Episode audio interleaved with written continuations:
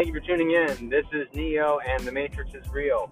Uh, back after a few months absence. It's been a crazy few months for me. Uh, but today, wanted to touch on a subject that a lot of people ask me. I'm very vocal about. It's kind of the basis of, of what I'm about, my faith. Um, but why does it matter who Jesus was? Um, some people, you know, say that he was a, is a fiction, a person that never actually existed. Um, other people say, you know, whether or not he was the son of God or not doesn't really matter.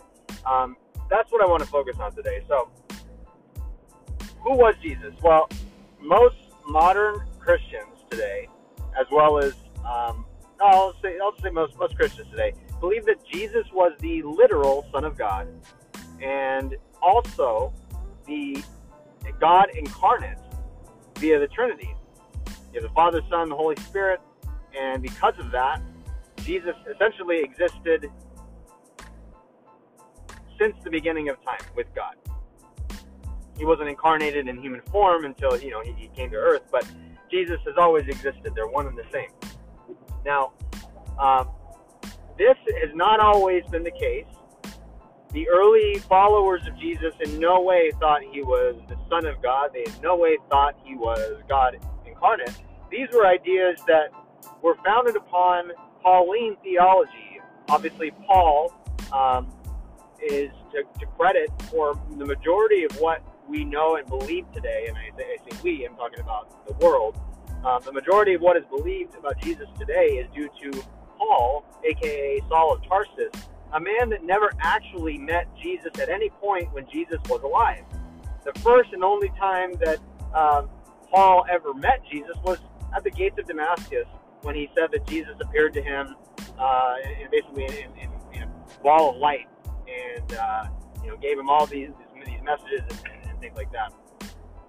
So basically, everything that we believe today is due to a man that was accused openly while he was, um, you know, while he was while he was alive. Paul was accused, and I, I actually call him Saul of Tarsus because Paul, you know, he's a liar already. So why call him his his, his new fake name? Uh, Saul um, was accused of being a liar, at, so much to the point that he felt it necessary to defend himself in the letters that he wrote um, to the Thessalonians and the Corinthians. Um, who was accusing him of lying? Well, namely, his brother, uh, Jesus' brother, James, uh, Peter, and John, as well as many other follower, early followers of Jesus.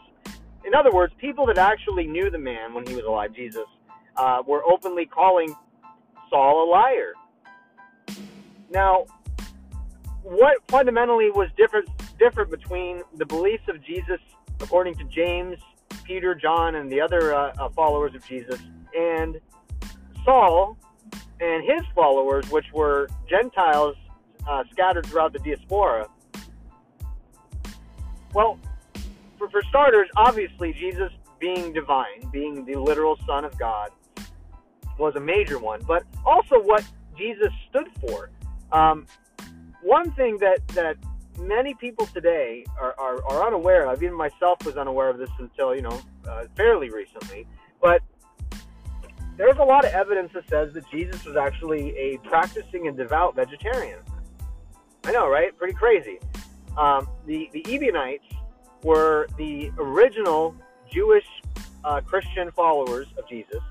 Um, these were these were the people that walked with Jesus, talked with Jesus, and believed that he was Messiah in the context of, of the Jews.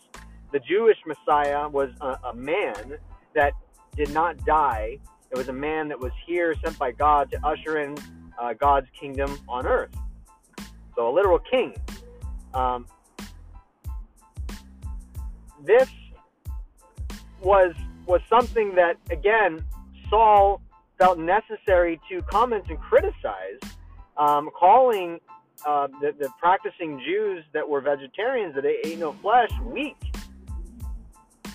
So what other evidence is there that, that, that Jesus was a vegetarian? Well, if you look at the, the, the classic story that many Christians focus on in terms of uh, chastising, you know, banking and charging interest, uh, when Jesus stormed the temple courtyard and uh, overturn tables and and uh, you know and beat the, the money changers, whipping them with a, a reed.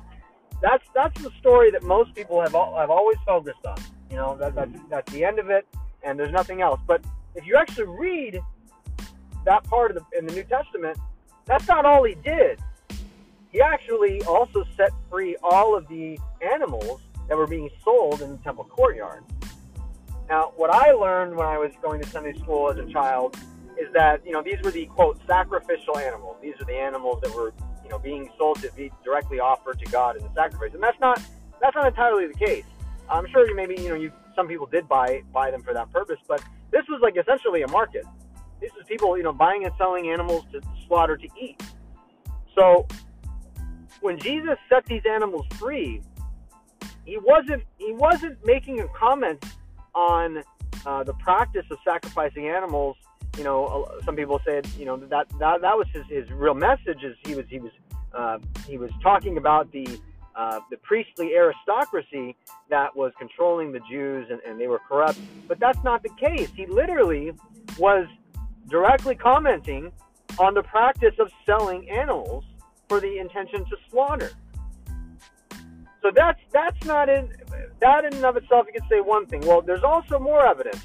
Um, according to the Buddhist manuscripts that were discovered by Nicholas Notovitch in 1887 at the Hemis Monastery, um, there exists manuscripts that talk about Jesus during the last 17 years of the Gospels and that put him in India and Tibet and uh, various parts of Asia where he was essentially studying Buddhism and various other Eastern spiritual practices. If if you're aware of Buddhism at all, not all Buddhists, but a sizable uh, portion of Buddhists are practicing vegetarians.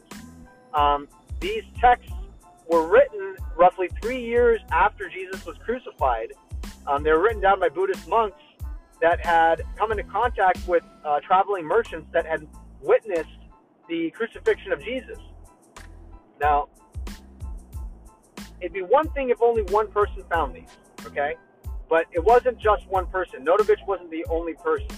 There were actually um, at least four major, important, credible sources that independently traveled to the Hemis Monastery and verified um, whether whether seeing the, the text for themselves or verifying the, the, the stories or the general context of what was said in these manuscripts were verified independently by four plus people. And I'm, I'm just saying four because there was actually more um, but I want to focus on the main four.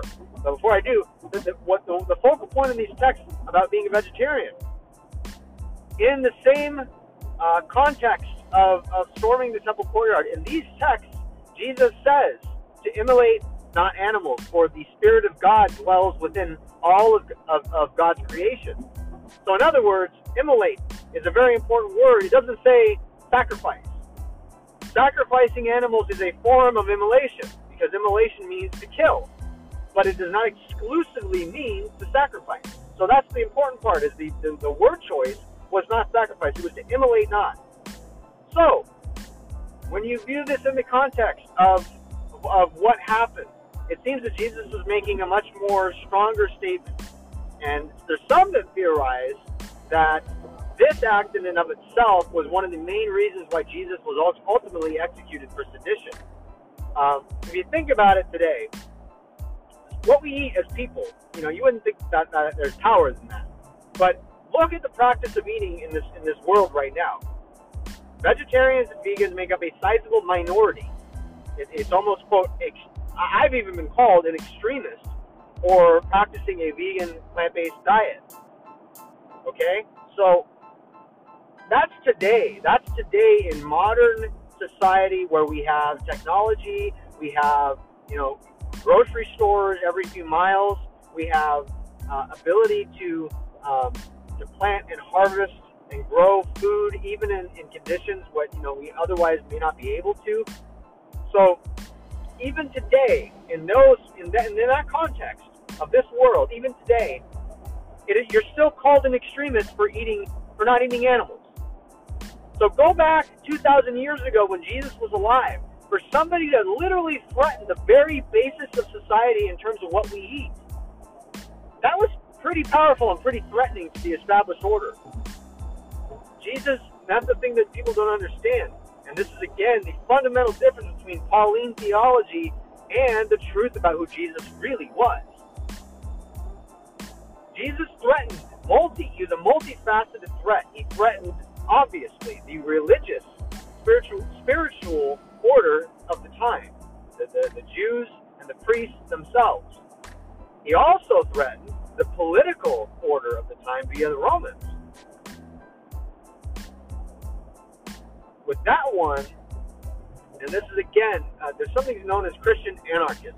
Okay, anarchy and anarchism, when it, it, it depicted in, in, in modern mass media, is always the same thing. It's always chaos, and it's always people wearing black masks throwing Molotov cocktails. In any movie you ever want to watch, whenever they talk about anarchy or whenever they show it on TV and the news, that is the image they give you.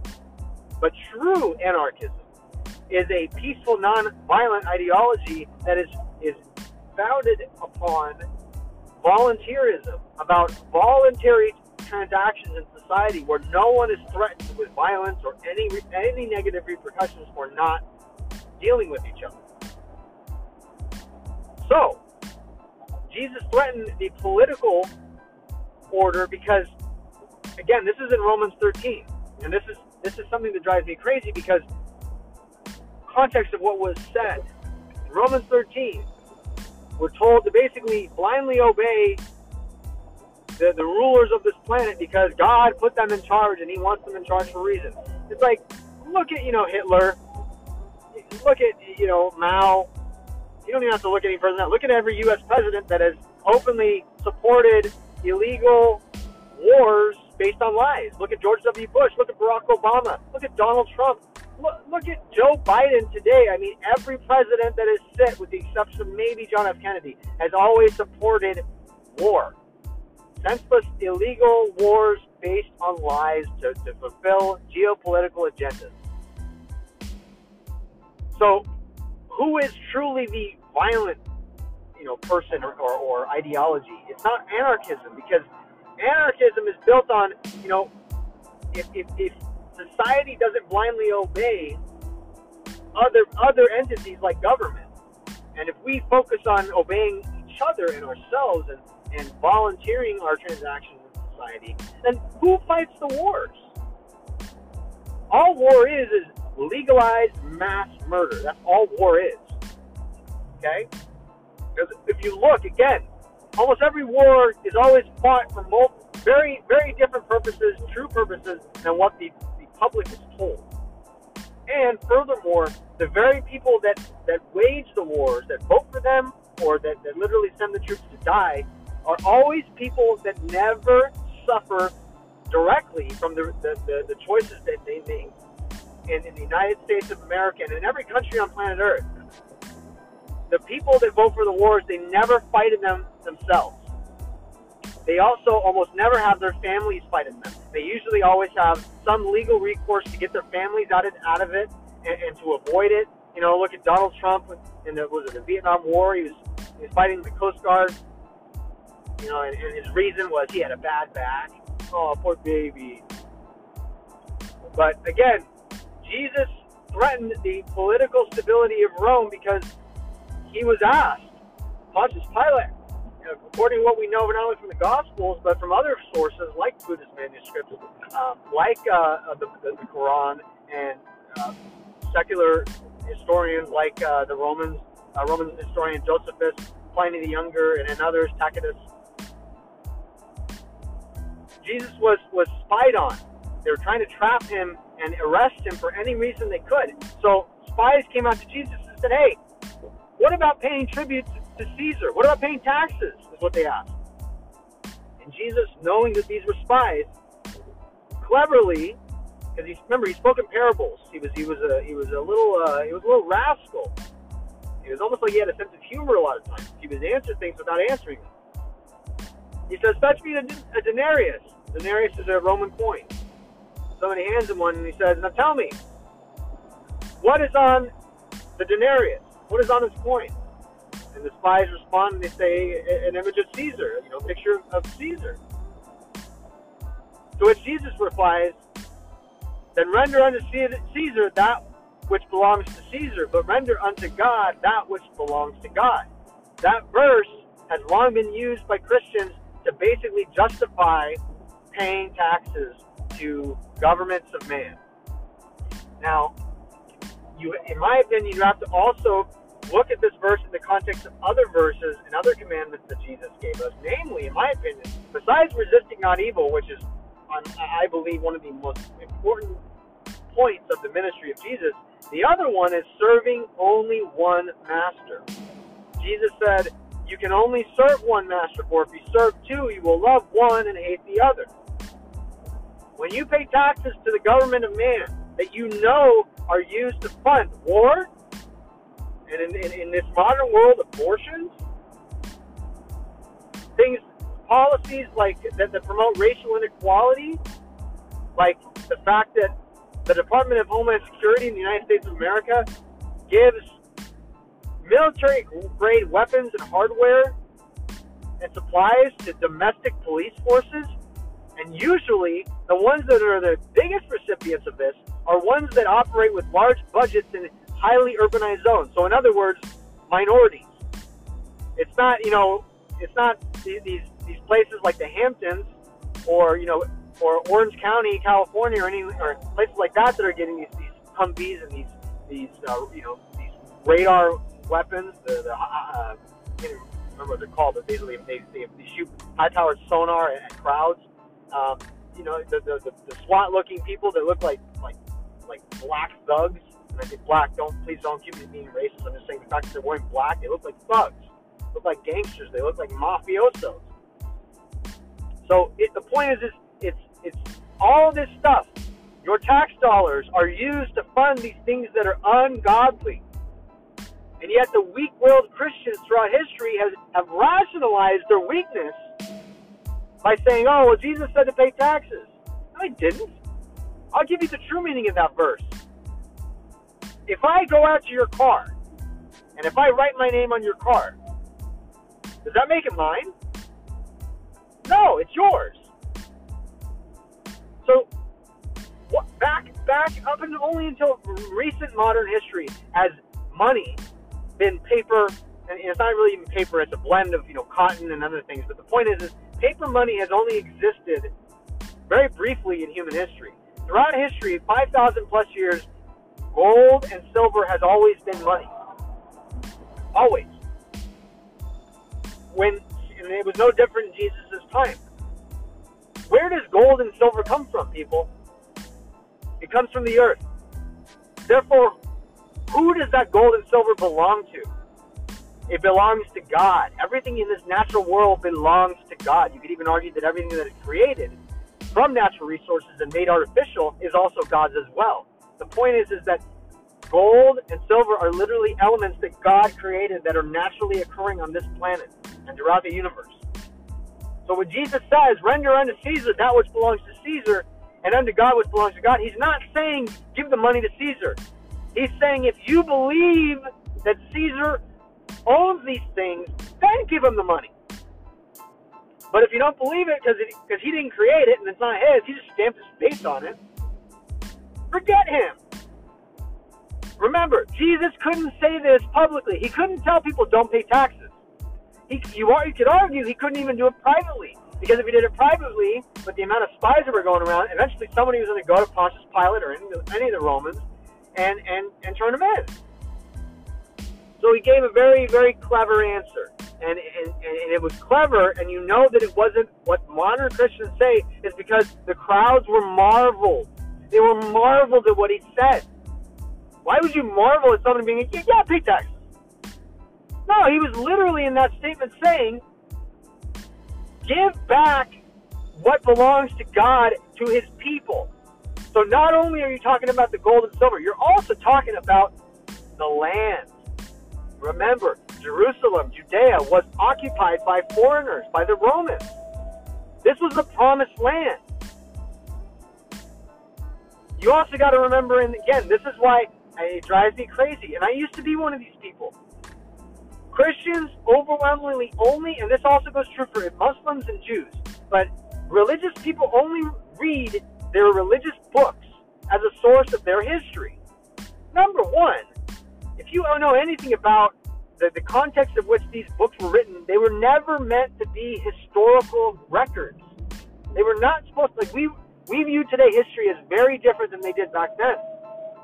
Back then, books were written, these stories and, and these religious books were written in, in, large part to, to increase the faith. They were, they were truths, but they were also legends. For example, why is the, the, the in, in the in the Bible the number 40 is just such a 40 days, 40 nights. He fasted for 40 days. He was tempted for 40 days. 40 days was just the Jews' way of saying a long, long time. A long time happened. It wasn't like everything that happened in the Bible is 40, 40, 40, 40. It's not like God's favorite number is 40. So the same thing is true for the, the Quran. And you also got to think of this too, people. I know that I used to be like this, but most people still think today that every you know religious book was literally just like sent via FedEx from from heaven from God. You know, hey guys, here you go. Here's your Bible. Here's your Quran. Here's your here's your Talmud. Here's your Torah. And it's like that's not how it happened. That's not how it happened. If you believe that, I mean, you, need to have your head examined. And to me, again, this just further proves that that if you have half a brain, God God created He created everything that not only that exists in the world, but also that exists within our, our, our minds and our souls. And so, for example, God created logic. He created reason. He created rational thinking and critical thinking.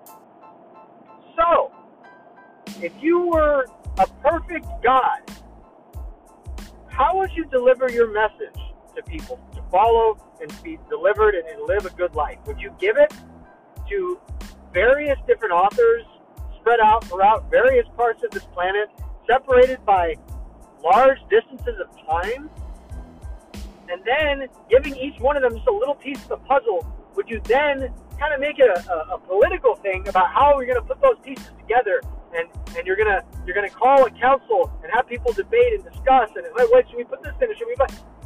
I mean, I don't know about you. If it were me and I was a perfect guy, I'd be like, hey, hey, Amazon, we're gonna Amazon it to you guys. Yeah, it'll be there on uh, you know, on Tuesday. You know what? After that, I'm gonna Prime Now it. You know, it'll be there tomorrow or uh, in two hours. Sorry. But no, that's not what happened. It, it actually is what happened if you if you look at the truth. God sent Jesus.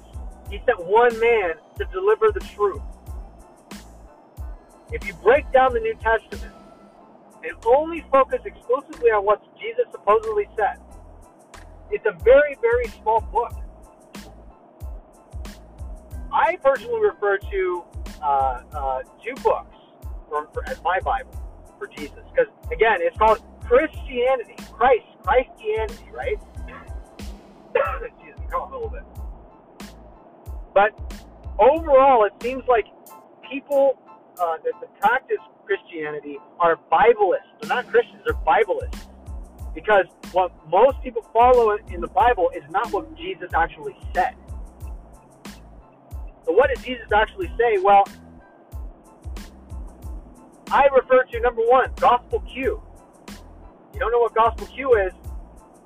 The original main four Gospels Mark, Matt, Matthew, Luke, and John. They are very different and they have a lot of inconsistencies, a lot of them.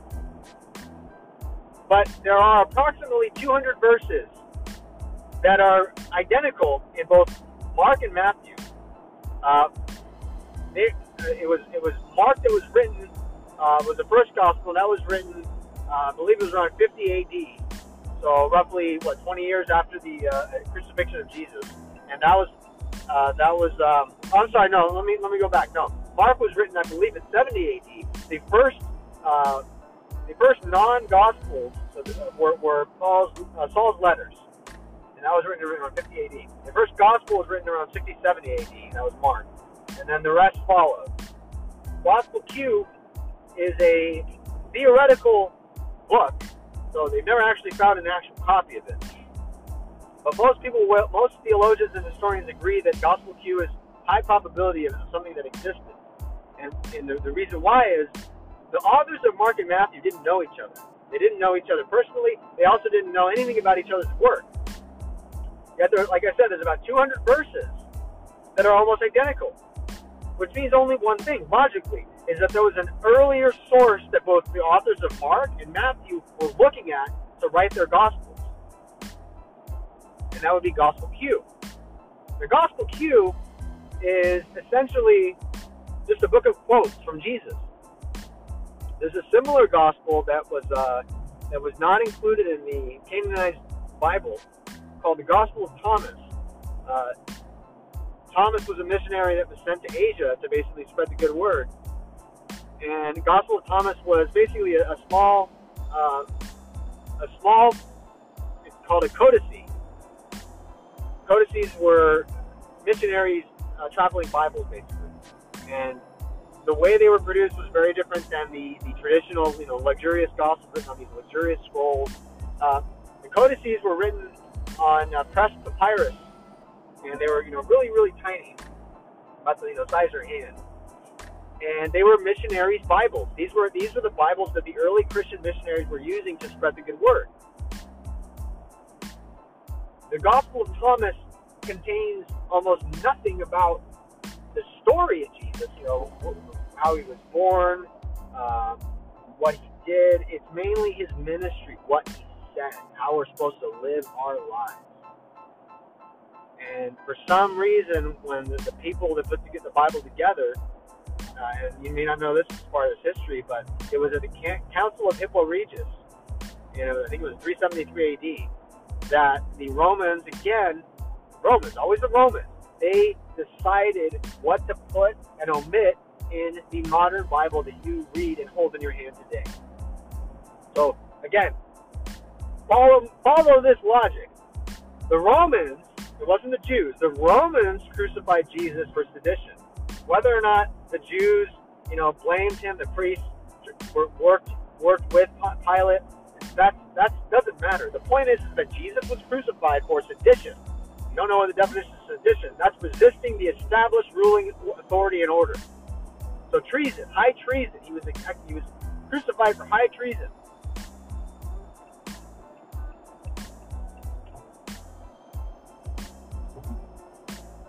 And the point of all this is that how are we living today? There, if you add up all the people on planet Earth that believe in Jesus in some way, shape, or form, it's over half the population if you're a Christian listening to this, obviously Christians believe in Jesus, believe he's the literal Son of God. Uh, last I checked, there's roughly about 2 billion Christians on planet Earth. that's something like 1.8 billion. Then you also have Muslims, the Islamic faith. I bet you didn't know this if you're Christian. Did you know that Jesus is the most referenced person in all of the Quran, both directly and indirectly? Even more so than the Prophet Muhammad. Bet you didn't know that. Bet that just blew your mind. And good. I, I hope it did. And, and if you don't believe me, look it up. Prove, prove this to yourself. Because either one of two things. You'll, whenever you're faced with information that conflicts with your core beliefs, I implore you to do this. Research it because it'll do one of two things. It'll open you up to a new truth that you didn't know, or you'll find out that it was untrue and it will only strengthen your faith because you're already on the right path. So, have Christians, and now you have about 2 billion Muslims. That's about 4 billion people on planet Earth now. And the Jews, a very small number in relation to those two religions. I believe it's about 15 to 20 million. So a very tiny fraction. But it's still, still three of the dominant world religions on planet Earth believe in Jesus in some way, shape, or form. The Muslims believe that Jesus was a man a very great man, you could say the Messiah, but a man nonetheless. And the Jews, the same thing. They believe that he was a, a prophet, uh, you know, a very special teacher, important man, but he was a man nonetheless. They don't believe he was the Messiah because, according to the Jews, the Messiah could not die. And most people today believe that Jesus died. Okay? So we've covered religious religious uh, uh, issues that Jesus posed for the ruling authorities, as well as political. Now, what I was talking about recently, uh, the, the, the, social, he was also threatening the social order by how we eat. That's very important, how we eat. Can you imagine, you know, not, the power lost in the temple if we no longer do animal sacrifice? The power lost, how, how much today, how much money and power is in hamburgers, is in bacon, is in, is in steak, is in chicken, it's everywhere. All people eat. So this was this was this was the true reason, in my opinion, that Jesus was crucified. But going back, so what does all that matter? You know, thanks for going along with me. I hope you learned something. But the point of all this is today we have over half the planet serving two masters. More, really one, and that's government of man. But you have roughly half of the population believing that they are serving their God, when in fact they are serving Satan himself, in my opinion. Look no further than COVID 19. Okay? COVID 19 vaccinations are being distributed at churches, at mosques, at synagogues, at temples. I bet you didn't know the first Gospels were written in Greek. Jesus, and in the Bible it says to trust not sorcerers. Care to wager a guess at what the Greek word for sorcery is? Anyone? It's pharmakeia, which is obviously a root word for pharmaceutical. Pharmaceutical, big pharmaceutical today is modern sorcery. And just look at it. They came out with a quote vaccine months, within months. And not only is it genetic genetic uh, modification, they're turning into a GMO human, but it's being handed out for free. Remember that old adage? It's not even old. I remember when people were talking about, you know, Facebook, Instagram, Snapchat, all these, all TikTok, all these companies, these social media companies harvesting your information. If, if it's free, you're the product. That's what they always said, right? What about the vaccine? The vaccine is free. You're the product. And that, I think, is the whole point. I said it in, in the beginning of 2020. I first heard about COVID 19 in late 2019. How'd you hear about that? I follow different news sources. Uh, Zero Hedge is one of the ones that I follow, and they were reporting on it in December of 2019. And I know this because I was already talking to my family about supply chain disruptions and major, major, you know, global, like a global heart attack for, for, for the economy for this virus that was developing. And I remember in December, I was saying, watch, you know, these toy prices and, and the availability of different products is going to just stop on a dime. And my family laughed and said I was crazy, I was paranoid and stuff like that. And then sure enough, it all happened. So back then, in early 2020, I was already saying this. The COVID 19 vaccine is the mark of the beast because they were already talking about it in the very early stages. We need a vaccine. And the reason why I call it the mark of the beast is you probably didn't know this. Right now, everyone's getting just the, the regular shot, right? It's a regular needle syringe shot, just like all others. There are currently patents out, and this is what's coming up. The upcoming general release, generational releases, I wouldn't be surprised if it's the booster one. It's no longer going to be exclusively a needle and syringe. They're also going to deliver what's called the micro needle array delivery uh, vaccine delivery method. What it essentially is, is a squared band-aid looking thing, and that's how you get the vaccine now. It's no longer a needle. They're micro needles. They're basically microscopic needles that you, you peel the little sticker off this uh, off the top of this uh, little band-aid looking thing. You put it on your on your hand and you press down when you press down, these microscopic needles inject you with the vaccine, and I'm making air quotes, you can't see it, but inject you with the vaccine, and it also puts an imprint on you. You know a QR code, right? Basically, a digital QR code. This technology was developed with funding from the Bill and Melinda Gates Foundation. So there's Bill Gates. With COVID, Bill Gates seems like is involved in everything. But funding from the Bill and Melinda uh, Bill and Melinda Gates Foundation, as well as MIT. MIT was the, the partnership that developed it. Rice University covered this this news, and they refer to the uh, the microneedle array patch as giving you a, a quantum dot tag, which they refer to as a digital barcode. This uh, delivery method for the vaccine also has an enzyme called luciferase. Crazy, right? Luciferase. L U C I F E R A S E. It is a bioluminescent enzyme that basically emits light. In order to scan a, a, a barcode, you need one of two things. You need some, something to reflect, so that's the black barcode, traditional QR code, black or a regular barcode that reflects the light when you know when you, put the laser on it. It beams back and tells it what, what it is. Or you need light, a light source. If it's invisible to the to the human eye, it's got to be some form of light. And that's exactly what this bioluminescent enzyme does. It emits light so that you can use a modified smart device, so a smartphone or you know any of these other scanners, and you can basically scan scan it on a person's body, and it will tell you what they only say is your vaccination history And this is the COVID the COVID pass. Kind of they talked about it. Public was kind of eh, not really not really about it, and I, I think that's all it is. They're giving everyone a taste of what life is, going to be like if you only give up your freedom to them. Well, we can go back to the way it was. It's no big deal. Just take this now. The law of incrementalism. Uh, the law of incrementalism is the classic example of the uh, frog in boiling water. If you boil water and put the frog in, the frog jumps out immediately. The water's too hot.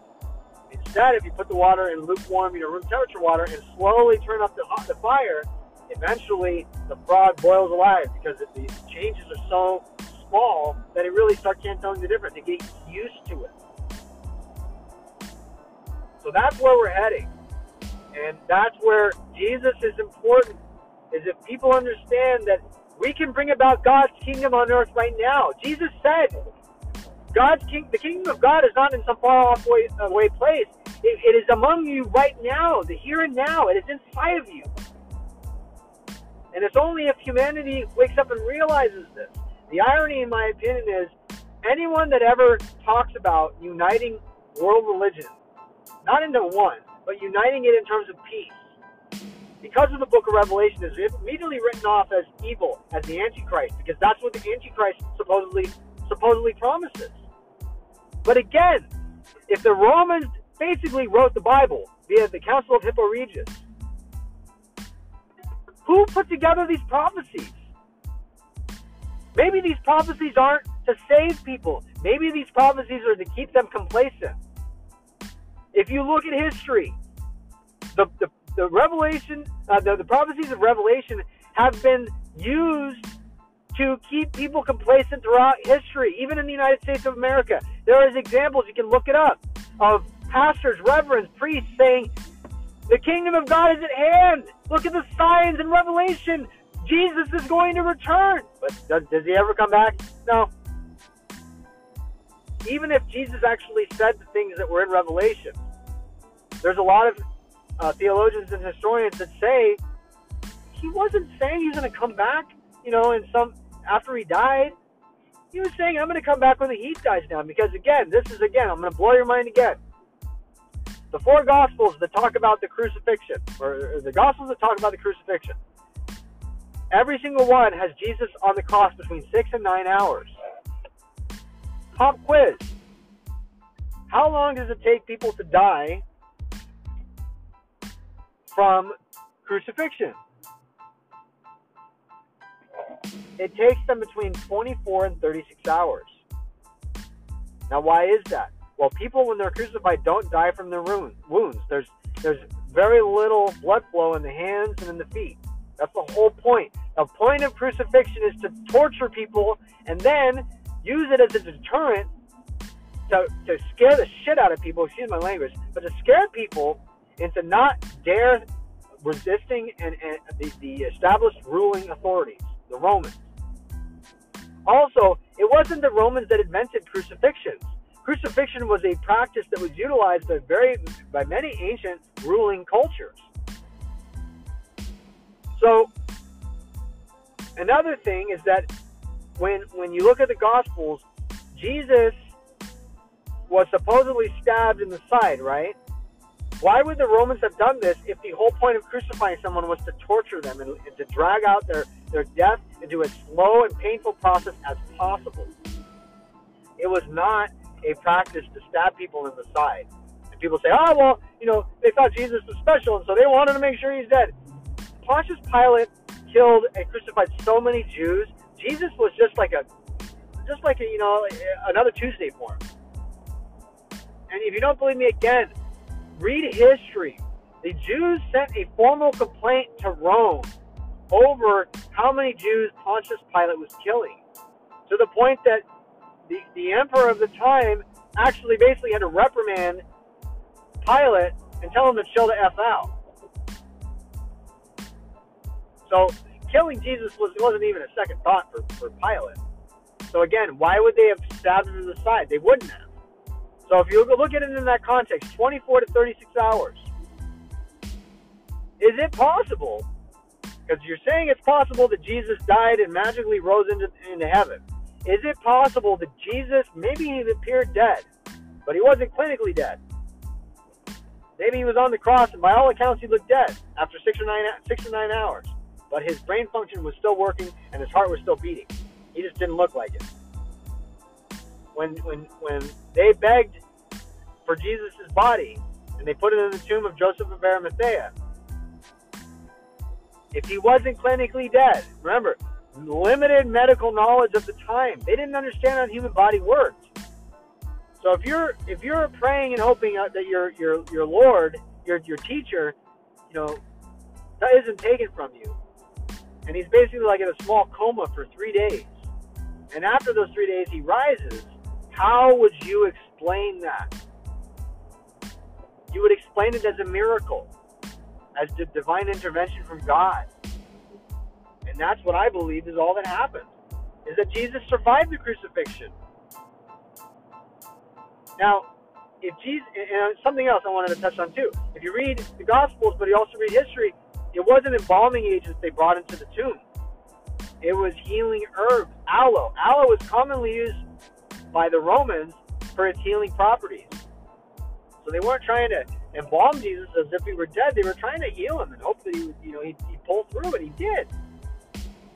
So follow me along this for this ride for a second. And this, if this ever, if you ever have any doubt about, you know, opening yourself up to new ideas, go to this quote. This always helps me from Aristotle. It is the mark of an educated mind to be able to entertain an idea without accepting it. So entertain this idea. Don't accept it yet. Just go along for the ride and play with me, okay? Jesus is no longer dead. He's sitting up, talking, walking, and he's in this. He's in the tomb and his followers are freaked out. Well, now what do you do? This is a wanted man. This is somebody that the Romans just tried to kill. What would you do? You'd probably try to get out of Dodge. And that's, again, the whole point of the second coming. I will return with an asterisk when the heat dies down. So, is there any evidence? Oh man, I hope I was talking. Is there any evidence that says that uh, that you know any of this happened? Well, if you look at early Christian uh, theologians, you have Father Irenaeus that said that Jesus walked, for I think it was up to 20 years after the crucifixion and, and, and, and taught, not just his disciples, he taught. You also have Origen, who said the same thing, that Jesus walked for years and years. You also have various people throughout Asia that said that Jesus was, was still preaching even after he supposedly was crucified. if Jesus did not literally ascend into heaven magically, sit at God's right hand, the point is, is that Jesus lived on. And I think that ultimately is why the truth has been suppressed. They don't want more Jesus. Jesus is walking around.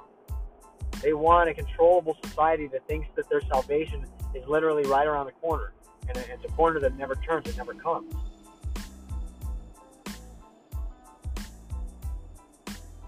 The Spirit of God dwells within all people. We are all sons and daughters of God. And it's time that we realize this.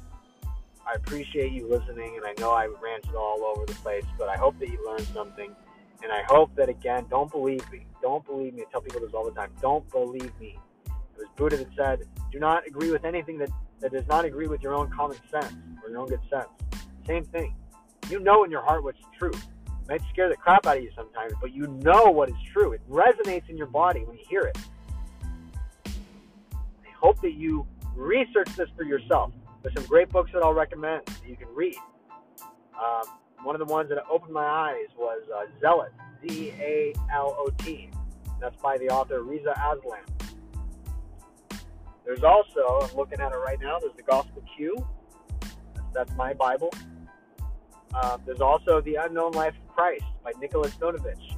In this book, are co- as a copy of the Buddhist, pardon me, the Buddhist manuscript that was discovered by him and independently verified by four plus people. Um, it's called the, the Life of Saint Isa, the greatest of sons of man. And another one that is of great, great, great importance is The Lost Years of Jesus by Elizabeth Clare Prophet. This basically very, very succinctly and eloquently um, explains where Jesus was during the last 17 years of the Gospels. If you want some more reading on uh, on other stuff related to Jesus that's not directly about him, uh, you could also read uh, No God But God, which is also by Reza Aslan. That one is about the Muslim faith, but there is a little bit about Jesus in it. You, I also recommend if you're just a Christian, read that book because that will open your eyes up about how beautiful of a faith the Islam, Islamic faith really is. Um, last thing I'll leave you with, if you're, if you're a Christian, with regard to Islam, uh, the Quran, remember, Jesus is mentioned more than the Prophet Muhammad. The Quran, Allah supposedly says that Jews and Christians are also Allah's people and that their faith is to be undisturbed. So the truth is, is that we are all united and we are all one and we are all connected, whether we realize it or not. But the time to realize it is now. The time to really pick our master and to choose who we serve is now. They're going to try to force this vaccine on you, as they already are. They're now talking about going door to door. In my opinion, I don't think it'll ever be literally forced on you, where they're going to hold you down and jab it in your arm. They're, they're, they're called consent. They need your consent. They might threaten you. They might say if you don't get it, these bad things will happen. But it's always going to be uh, trying to coerce you into doing it, trick you into doing it. Stand strong, have faith, and serve the one true God.